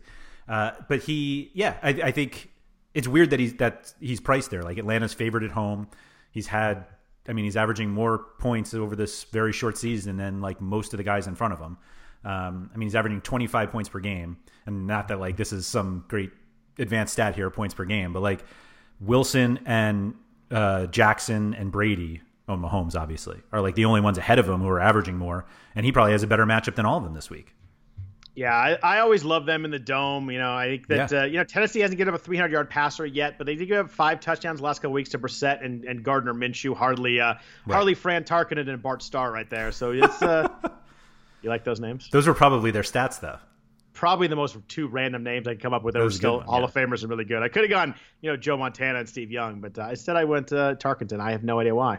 Um, dropping down a little bit, uh, you know, last week was a, a really good week to drop down with Daniel Jones and Kyle Allen. Both had four touchdowns. Both went crazy. Uh, how do you feel about Jones and Kyle Allen this week? Uh, Jones is 5,300 on DraftKings, 7,300 on FanDuel. Kyle Allen is 5,200 and 6,800 respectively.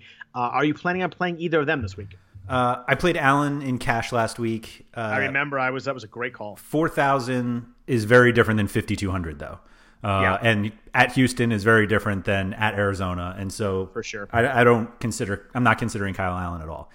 Um, Jones, you have to consider um, playing Jones and Gallman together in cash is nuts. Um, I'm just going to say that because if I re-listen to this podcast when I have the two of them in there, then I'll remind my, it'll remind myself to um, to not do that.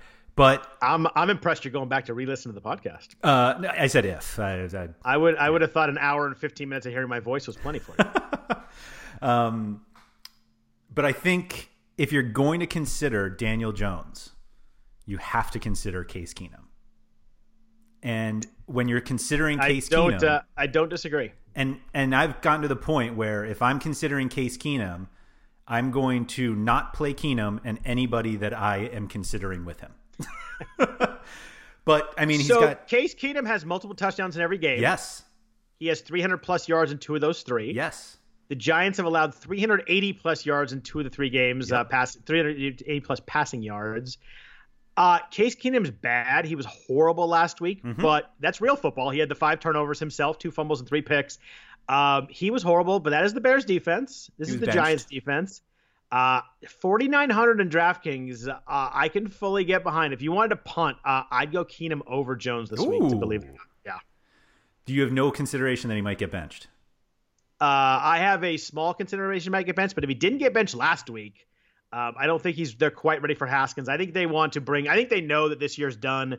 I don't think they want to rush Haskins. I think like week ten we see Haskins for the rest of the way probably. Okay. The the counter to that I heard is that why throw Haskins in mid game against the Bears when it's already Right. over?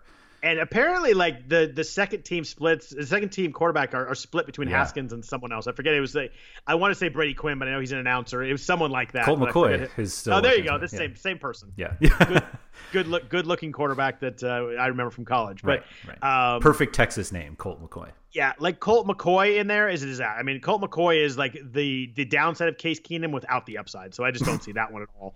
Um, I, I Keenum has a ton of risk. You're, I mean, he could get benched. You're right. If he has, he has another three turnover first half, they'll probably go to McCoy and you know save Haskins. But um, I just think the, the upside with Keenum at that price is very real, which you don't get very often. A quarterback at that price. I mean, 320 yards and three touchdowns would not be crazy this week. And when he has Terry McLaurin, who is freaking awesome catching the ball, um, you know, it's possible. I, I don't know if I'm going to go with it, but uh, I prefer it over Jones and Allen myself. You could game stack this game too. Uh, you, I mean, you fully could. I mean, it's a 49 and a half Yeah. over under. You could go. You And go everything's Keenum, so cheap. Keenum, Keenum, McLaurin, Gallman, all uh, all pretty cheap is uh, is, is a really good start. You could you could jack up the rest of your roster. But even if you flipped it, I mean, all, the Giants pieces are all cheap too. Like it's not like Keenum saving you that much from Jones. You could play Jones, uh, Shepard, Engram, Yeah, um, really nice. McLaurin, Thompson. Like it's there's a lot of guys that you can play in this game, and um, I I wonder if the prices almost make people not want to stack because you're just like when you actually look at the pieces, you're just like, oh, I'm not sure I can really win this that much money with these guys, but like, or it's going to be And- so owned because it's easy. And my big concern is that you flip this game on at halftime and it's nine seven.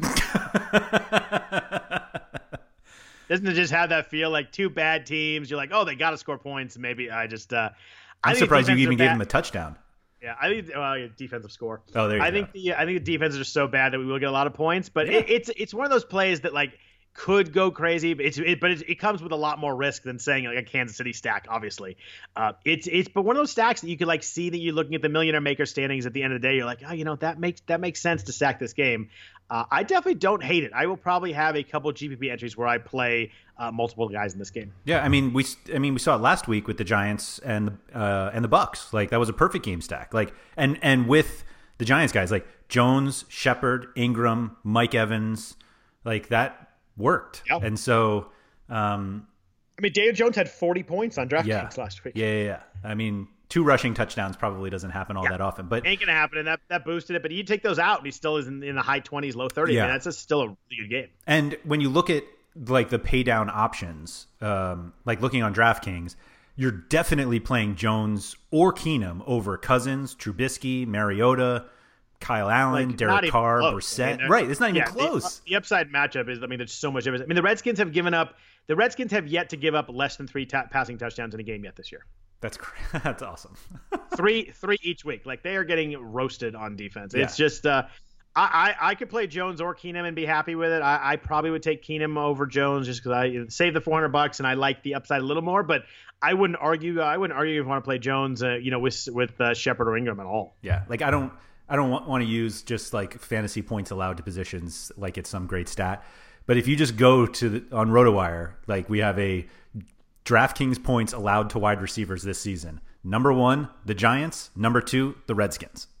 yeah, I mean, uh, you know, I don't like love that stat there either. When you get some outliers and you, you get guys at the top every week, uh, it, it, becomes very real. Right. I use that one more for quarterback uh, consideration, just because it takes the rushing stats out. Um, but like, the, this is going to be such a gross game. You're right. It's going to be nine seven. Yeah, I hope not, but it, you know, it has that potential to turn on halftime and realize that you've made a, a big mistake. What it, where do, where do you put Stafford versus these those guys? Um, I I prefer both those guys to Stafford. Okay. Okay. Uh, I think the the game script works out well for Stafford. I just don't love Stafford. I don't love that offense. I think I'd rather play I'd rather play Golladay or Marvin Jones and try to hit it that way than I would Stafford over either of these guys. Either of these guys. Okay. I get it. Um, let's jump into wide receivers. Kind of gone a little bit long here, but uh, at the top of wide receivers, you mentioned uh, you mentioned DeAndre Hopkins and Julio Jones. We were talking about Gallman and kind of uh, going to a big receiver. We mentioned Julio Jones. We are talking about Matt Ryan. Julio scored in seven straight games. The whole uh, Julio Jones doesn't score touchdowns thing has gone out the window pretty quick. Uh, thing I like about Hopkins, uh, you know, with with stud wide receivers, quiet back to back weeks. He's five for forty and six for sixty seven the last two weeks. Hmm. Uh, Carolina's been pretty good against the pass. Uh, Chris Godwin did have a big game against them uh, week two. Um, I just tend to love kind of the star big time receivers off bad games. I think you get a, lot, a little squeaky wheel in practice. I think you, DeAndre Hopkins has probably mentioned his bad stat lines in practice a couple times this week, and they they will know about that. Um, if I had to go with someone in this range, uh, I like Hopkins a lot. I also like Odell Beckham a lot this week. Really? Do. Oh, okay. Because I was going to say I think there's a clear top three, and it, and it, they happen to be the three most expensive on on DraftKings, yep. like Jones, Hopkins, and Keenan Allen. Um, why do you like Beckham this week? Uh, I like Beckham this week. Got nine targets every game, so they're really going to him a lot. And I love that a guy that explosive that's getting getting targets. He's only six fifty six last week. I think the game script is going to be pretty good. I think Baltimore's going to put up points, points, points, and I think Baker's going to have to throw the ball the entire second half. Uh, they gave up two touchdowns to Mecole Hardman and Demarcus Robinson last week. They gave up 100 plus yards to Christian Kirk and Larry Fitzgerald the week before. So I think that uh, if you're going to attack Baltimore, it's through the air. It's through really, with really good receivers. Uh, I just think that Beckham's going to be low owned this week. I don't think anybody's going to take him over Jones, Hopkins, or Allen. People will gravitate towards those three guys. Um, you give me someone that talented, that many targets in a game that is a really good, what I think is going to be a really good game script for a receiver. Uh, I love getting him at low percentage price this week. Well, that's a pretty good argument. Thank you. every every once in a while it happens. Every once in a while it happens. Um, I just yeah, uh, I, I love I love getting Beckham in a game where they're going. I think they have to throw the ball the whole second half. I think Baltimore's going to score a lot. Yeah, no, I, I could definitely see it. I mean, obviously, it just depends on whether uh, Mayfield has enough time to throw because although Beckham certainly true. Beckham can take something short and go pretty long with it. Yeah. With his speed, those so. those other the top three guys are certainly safer this week, and you know I mean Keenan Allen, we he kind of goes untalked about a lot. He has 42 targets. I think he he leads wide receivers in targets, yards, and catches. That, that that's yeah. a pretty good uh, pretty good triple crown right there. that's usually what you want. Yeah. I mean, is there a concern that they can score enough without him, and then? Hundred percent. Yeah. Yeah, so I mean, I think that he he could he could have 130 yards and a touchdown or two in the first half, and then all of a sudden that who cares? Um, if I'm going to go uh, wide receiver in this game, though, I'm going to drop down and, and, play Mike Williams instead. Really? Yep. Wow. 4,800 on DraftKings, his lowest DraftKings price yet. Uh, played full 70 snaps last week. Uh, there was a little bit concern about uh, about that injury, but you know only seven targets, but he's 345. I just think he's the explosive big play guy they're going to get in the first half. Um, if I'm going to play a, Chargers receiver, uh, I'm going to save the money and uh, and hope that uh, Williams in the first half is better than or as good as Allen in the first right. half because I right. think that the second half can not be much. I'd rather pay down for that and pay up for one of these other guys and to get that piece of the uh, the San, I keep calling San Diego, the Los Angeles Chargers off. Um, do you consider Julio Jones number one? Uh, yeah, I mean, I think that Julio's the best receiver in football. I'd probably go Hopkins this week off the two quiet weeks, but uh, I wouldn't argue either way. And if I'm playing in a team and I'm playing Matt, Matt Ryan, I'm certainly stacking Julio in that game. Yeah, so yeah, I have. I think Julio's the best receiver in football. I have no problem ever playing him, especially in the dome. Okay, okay. I like it.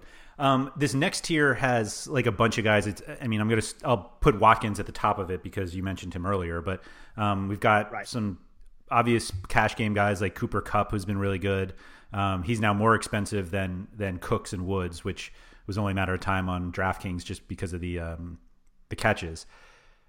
Is it a Tyler Lockett week?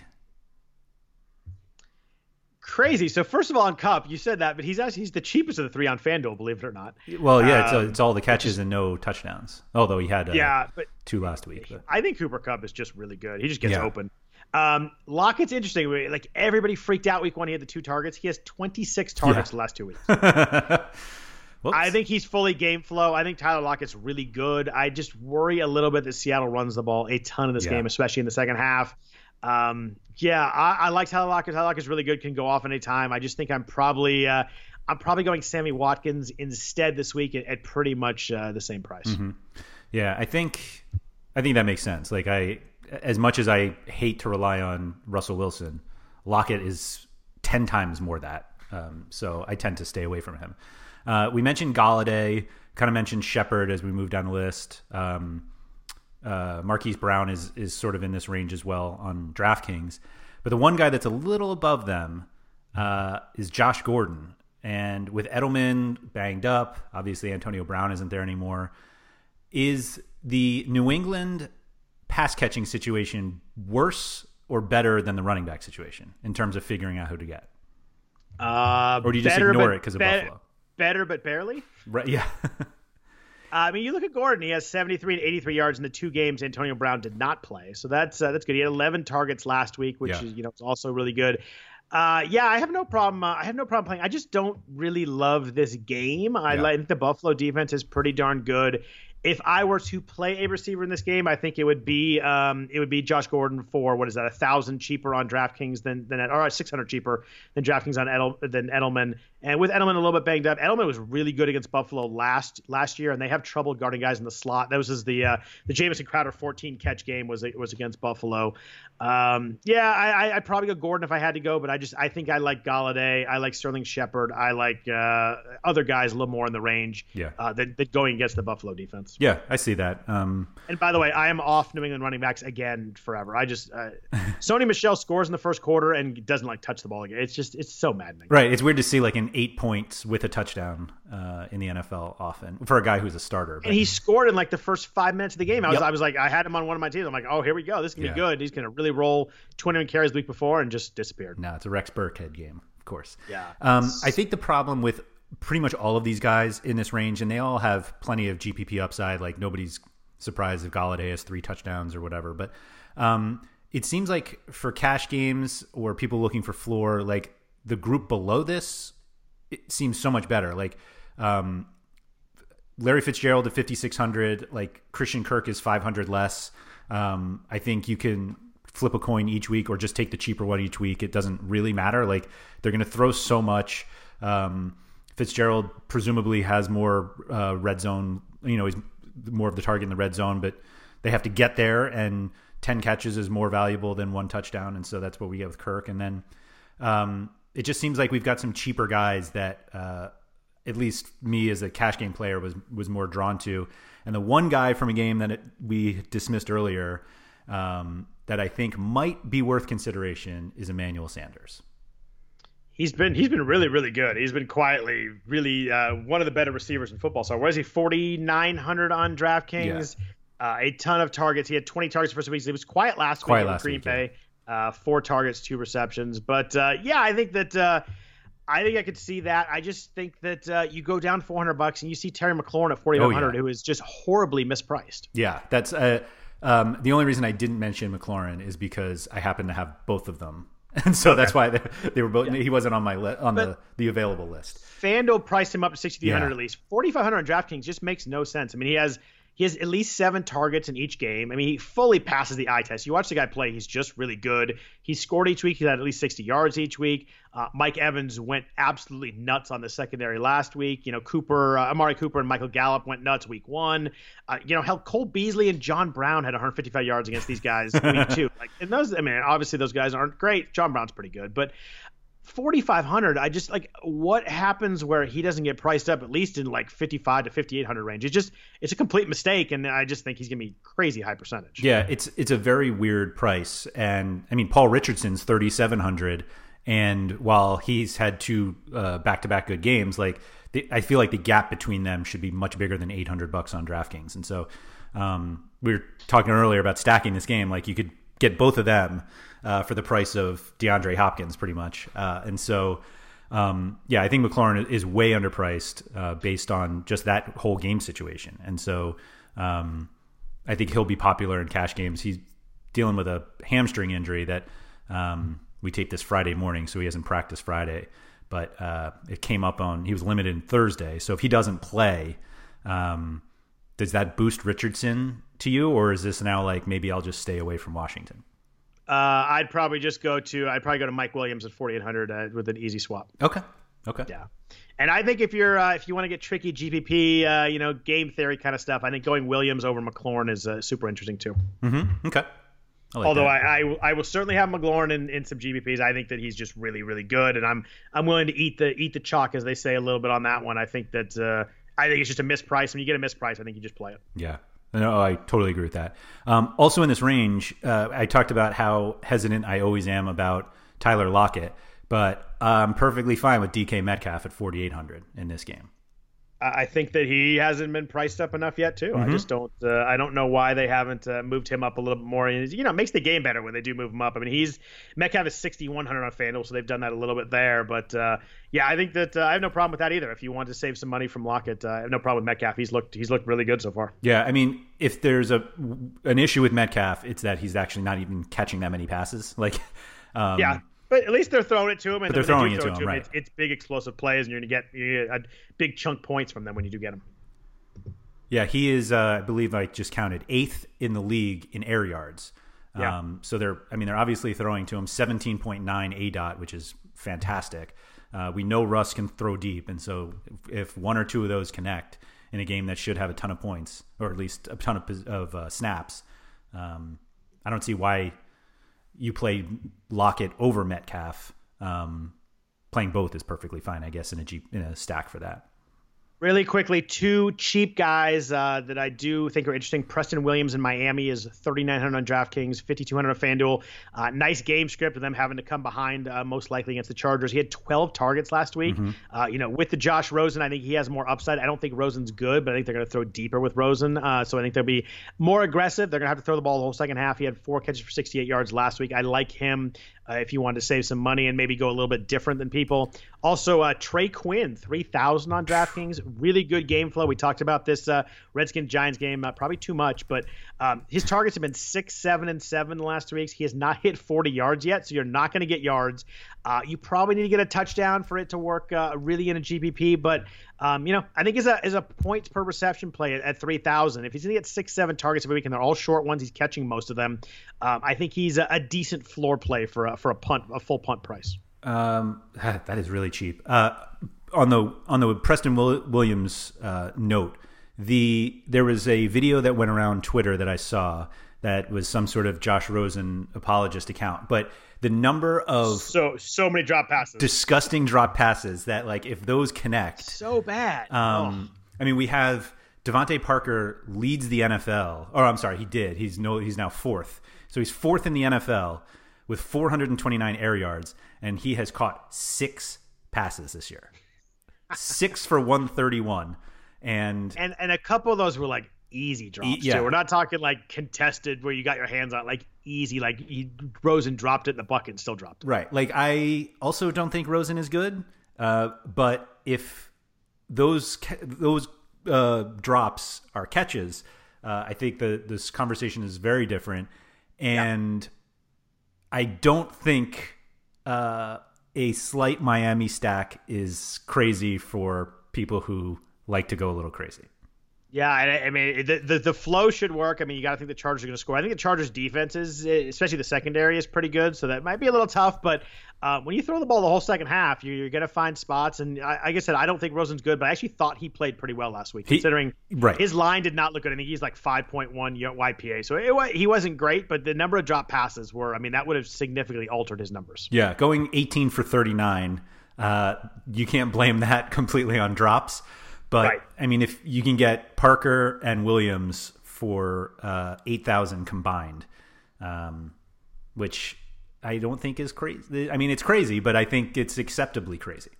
Yeah, and I think that the, the key with Rosen is they were throwing the ball deep. So they, they may Yep. not look good in a real football stat line, but we just care about uh, if you get a couple of big plays in there, you can you can significantly alter your, your lineup. Exactly. Like that's that's why people uh, focus on aDOT and air yards so much. Like long touchdowns are so valuable uh, for GPPs, and Rosen is throwing deep. So it just takes one day for those to pay off. Uh, let's jump into uh, tight ends uh, to, to finish off here. Uh, but first, a note from our sponsor, Side Boss. Hey, football fans! Week four of the NFL season is here, and lucky for you, Side Boss has you covered. If you miss entering the Side Boss Pro Pick'em contest, it's not too late to join. Not too late to join Week Four and still be eligible to win weekly and quarterly prizes throughout the season. In addition to our Pro Pick'em where contest, where players choose five games against the spread every week, Side Boss is currently offering prop contests for quarterback, running back, wide receiver, and tight end. Play any Side Boss weekly or daily free to play games. Get all the picks correct, and boom, you win cash and entry into Side Boss $150,000 private NFL against the spread contest. Go to contest.sideboss.com and use the promo code ROTOWIRE. So tight ends, uh, you know, obviously at the top, we uh, we always talk about Travis Kelce, double digits on DraftKings in 18 straight games. We believe that. That's nuts for a tight end.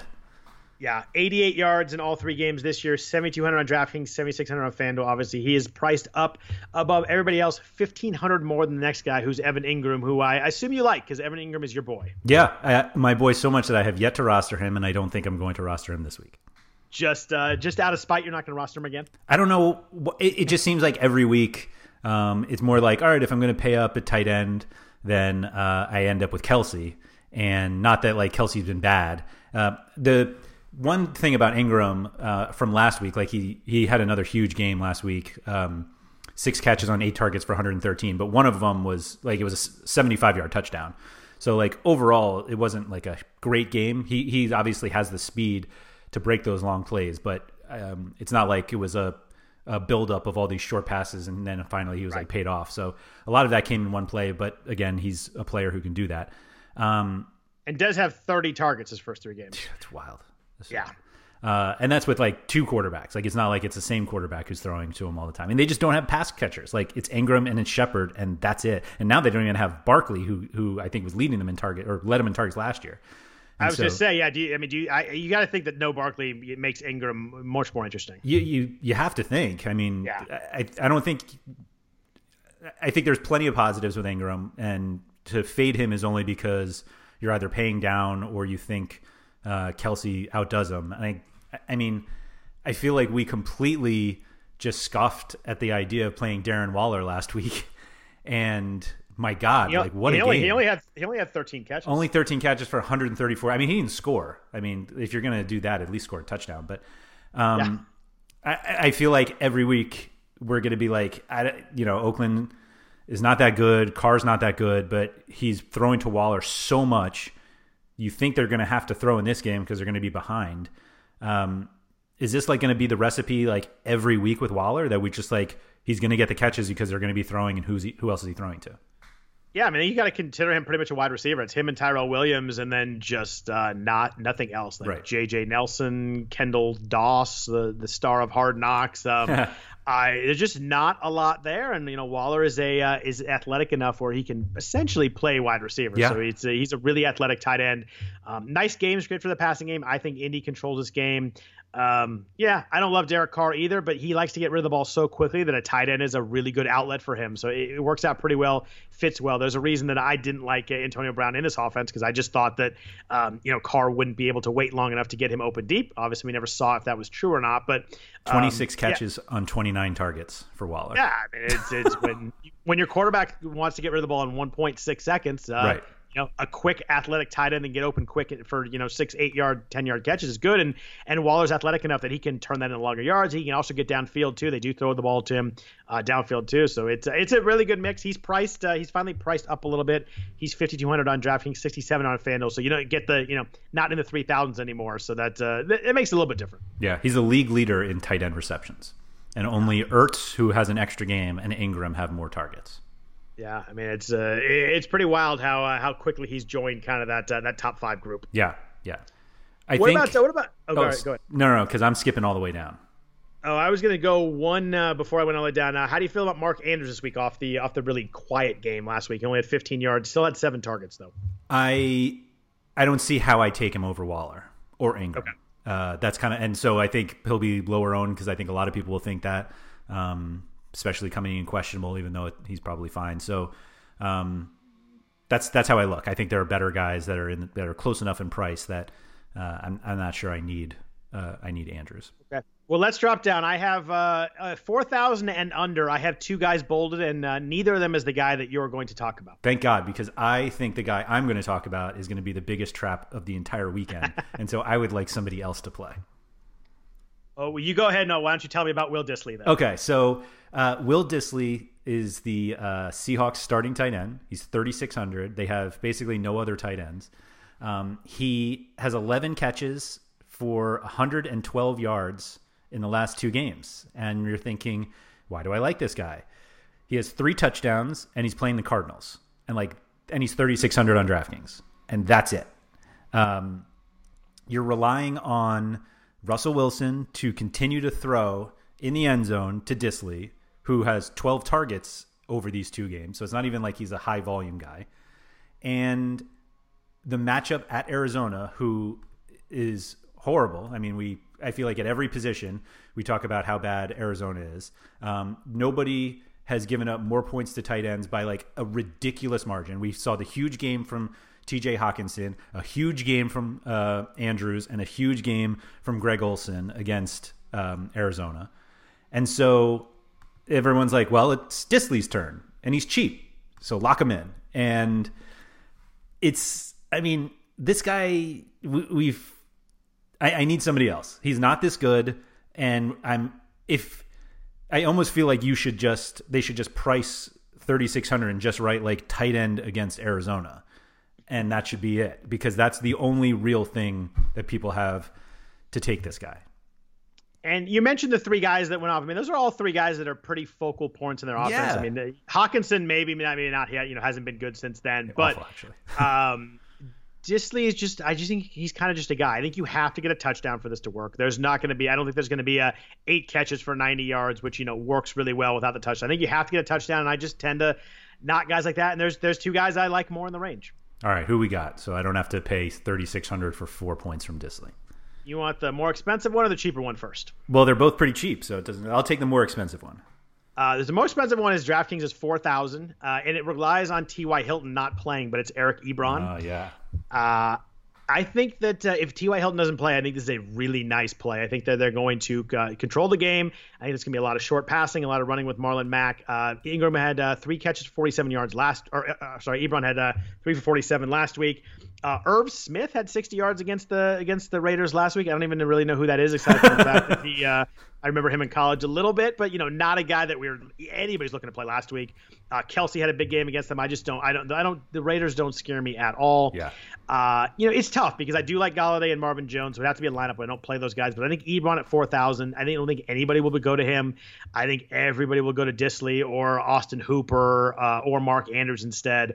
I think very underowned. And if T.Y. Hilton doesn't play, I think he becomes the red zone uh, receiving guy that uh, the Brissett looks to. I I don't know why. Maybe I cash something bigger with Ebron, but like I tend to have a soft soft spot for him.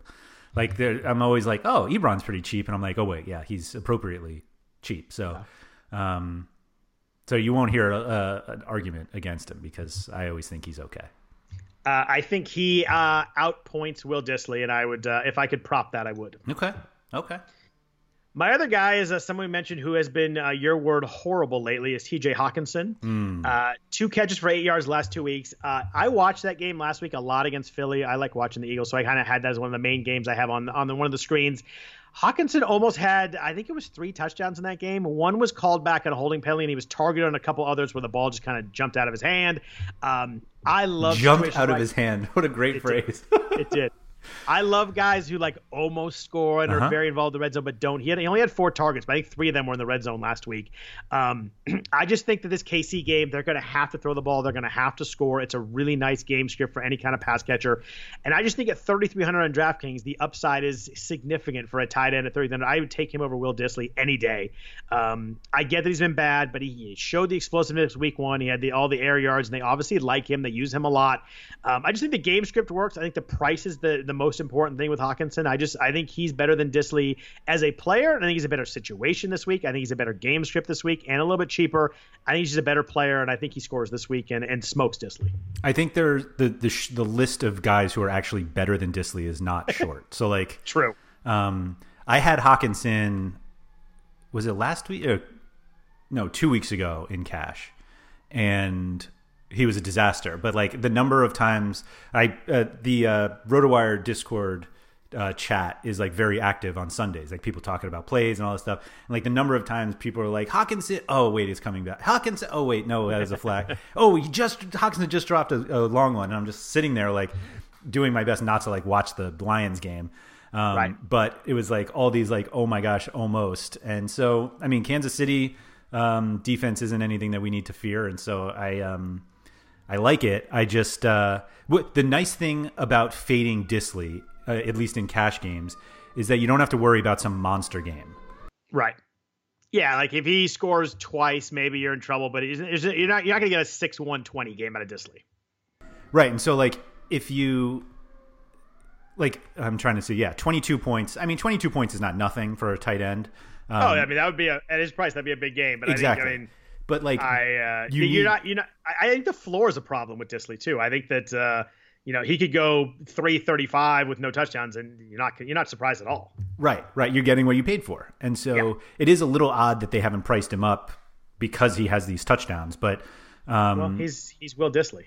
Exactly, exactly. And so I think people I will I have like, him. I don't like playing guys like that off good games. I just yeah. uh, Two games. I'd rather play a better player off a bad game, and um, maybe I'm weird that way, but I just uh, I don't know, not for me. Um, I mean, he I has. Hope, I more, hope he's like sixty percent owned. He has more touchdowns than Travis Kelce.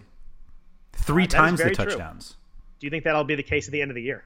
Uh, I don't care about the end of the year. I care about this week. Do you think that'll be the case this week? No. no. Yeah. I think that the the positive with Dissly, uh, with fading Dissly in certainly in cash games, is that a monster Dissly game uh, is so much lower than a monster Wayne Gallman game. And obviously, their prices are not quite the same, but Gallman plays a, a position where there are more points. And so, right. if you're looking at that thing like I can get I can get away without a big Dissly game because again, a big Dissly game is like 20 points.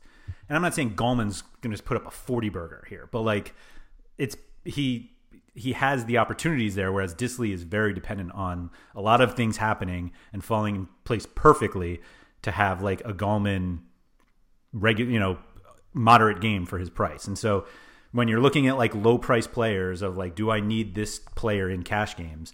Just think like if he has a huge game, am I dead?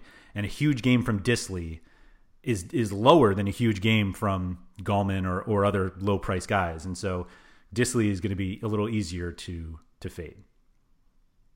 Fully agree there. Uh, lastly, got really quick. We've gone a little bit long here on defense. Uh, is there anybody you love on defense as kind of an off the wall uh, play? Denver. Ah, that's my favorite on DK too. Um, yeah. yeah, twenty nine hundred. Uh, you know how many sacks? You know how many sacks Denver has this year as a team? Is it still zero? It's still zero. oh God, uh, they should really hire like a defensive head coach to get that problems. Oh wait, that's right. Um, yeah. Yeah, it's, it's uh, weird. I think that changes. I think they're probably so damn tired of hearing about that this week that uh, Von Miller and Bradley Chubb, uh, I think, will be in the backfield uh, extensively. Yeah, and and you're we're relying on Gardner Minshew to have like another solid game, like in Denver. So, like, I think people kind of underestimate the altitude. Like, there there is a difference. They took advantage of it for years, and the team's just not as good anymore. But um, I think there's there's something there, and like 2900 you're obviously not getting the same thing as like the chargers against miami um, or uh, I, I was actually surprised to see jacksonville so expensive uh, playing at Denver, even though like Flacco's not that good, but to you need like a lot of turnovers for 3700 to pay off for an away team playing um, are they they're not even favored right? I mean i can't imagine they're favored so i don't know that's a weird price Uh, i, I, think like Denver's are- favored by two and a half. Right. Uh, I, Jacksonville had Jacksonville had nine sacks last week on Right. Thursday. That's so that's why. yeah that'll do it Uh, the defense I like is uh, Minnesota at the Bears, 3,400 on DraftKings, down to they're 4,000 on FanDuel. They're really cheap on FanDuel. They're they're cheaper than Denver on FanDuel. Um, I just think this defense is really good. They have four sacks in two different games. I think Mitchell Trubisky is really bad. I think he, uh, I think Trubisky makes a couple mistakes. You know, uh, it's a defense. You never know whether it turns into touchdowns or turns into nothing. Uh, but I think Minnesota gets opportunities to make plays. And uh, when I'm when I'm paying down a little bit at, at a defense, they're not as cheap on DraftKings, but they are they are on FanDuel.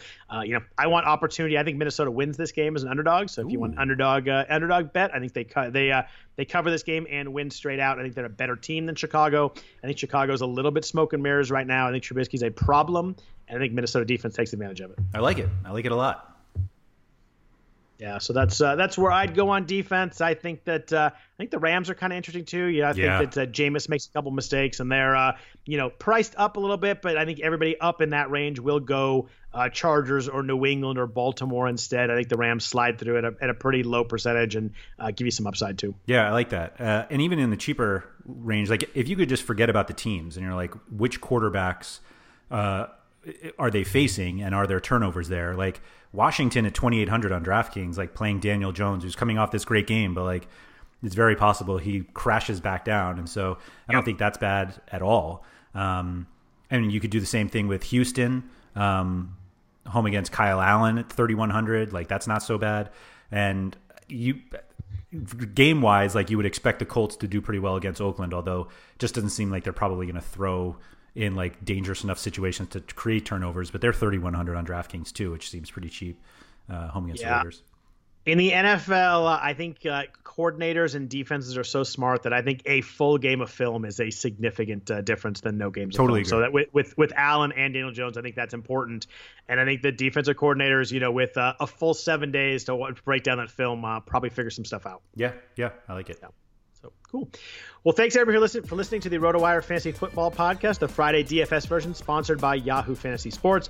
We greatly appreciate you listening. Greatly appreciate it if you could rate or review the podcast. Also, if you want to follow Andrew on Twitter, he is at RotoWire Andrew. I am at Scott Jenstad.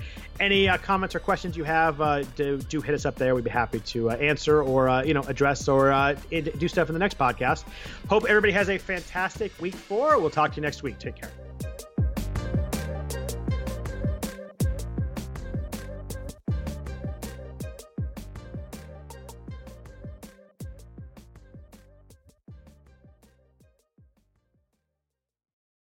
Without the ones like you, who work tirelessly to keep things running, everything would suddenly stop.